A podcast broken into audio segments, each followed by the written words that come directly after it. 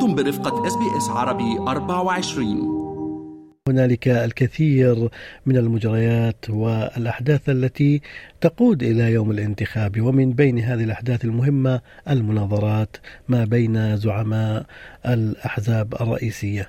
كان في الأمس مناظرة مهمة تلفزيونية نقلتها القناة السابعة ما بين رئيس حكومة الولاية حكومة ولاية نيو ساوث ويلز دومينيك بيروتي وزعيم المعارضة فيها وزعيم حزب العمال بالتأكيد كريس مينز هذه المناظرة كانت أول مناظرة متلفزة تجري بالتأكيد قبل أقل من ثلاثة أسابيع من انتخابات الولاية.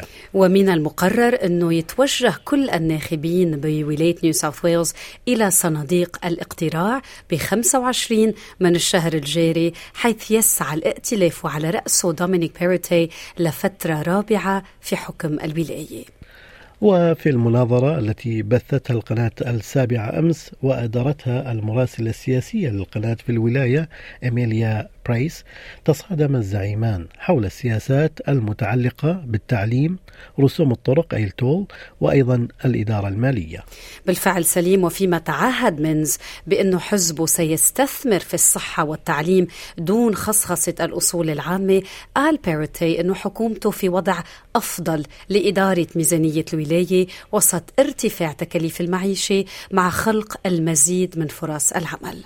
لكن الاثنان أو الاثنين حقيقة اختلفا في رؤيتهما للحل بشأن ارتفاع رسوم الطرق في الولاية لنستمع إلى ما قاله بيروتي Look, I understand and appreciate uh, there's real challenges with the cost of living, but uh, we have to build the motorways. Uh, Labor opposed the construction of the M2, calling it the road to nowhere. Uh, they opposed WestConnex. Could you imagine Parramatta Road today?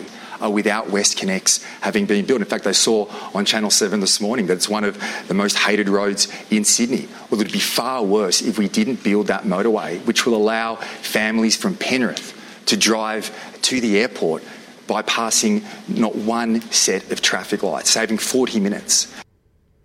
إذا استمعنا إلى موقف وتبرير آه، دومينيك بيروتي فيما قال مينز بأنه المشكلة تكمن في طريقة الحكومة في التعامل مع رسوم الطرق. خلينا نستمع كمان إلى أبرز ما أتى على لسان مينز The situation in New South Wales at the moment is under the government, we have the most tolled city on the face of the earth.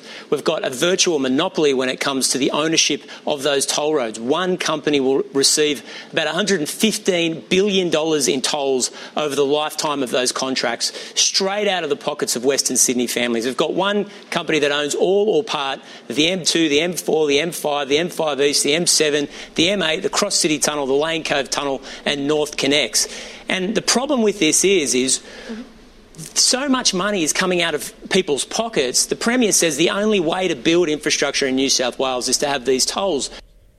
إذا كان هذا آه كلام آه زعيم المعارضة وزعيم حزب العمال كريس مينز فيما يخص الطرق التي تستخدم ال tolls أو الرسوم والتي قال عنها بالحرف الواحد أنها الأغلى على وجه الأرض في مدينة من مدن العالم.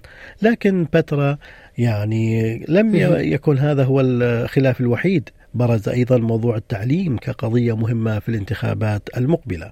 وبالفعل سليم واعترف بيروتي كمان بأنه يتعين على حكومته أن تعمل بشكل أفضل مع خروج الطلاب من الصعوبات يلي كان عم يمثلها ومثلتها فترة الجائحة.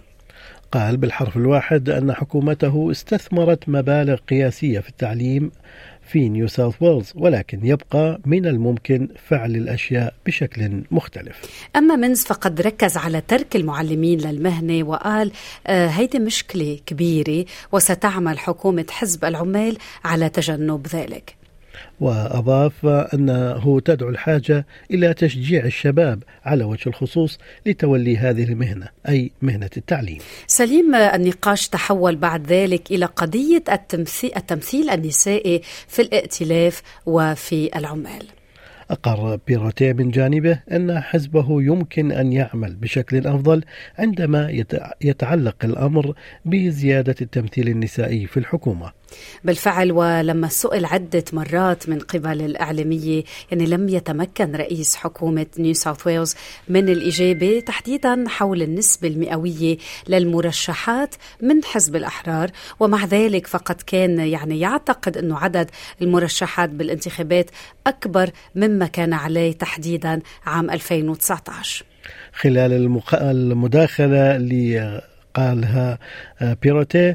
قال بالحرف الواحد لقد أغلقت الترشيحات منتصف نهار اليوم. يعني بالأمس ولذا أنا لا أعرف عدد المرشحات. وأضاف بيروتي أنه لدي يعني لدى كمان حزب الأحرار وزيرات في مناصب مهمة مثل وزيرة الصحة الإقليمية ووزيرة التعليم ووزيرة الطرق. وقال يعني هالوزيرات عندهم سجل حافل بالأداء المهني في الحقائب الوزارية. بالمقارنة فإن 46% من مرشحي حزب العمال هن من النساء وتشكل النساء أيضا 46% من حكومة الظل لحزب العمال. وفي هذا السياق يعني قال مينز ينبغي توقع ذلك فقط عبر الطيف السياسي.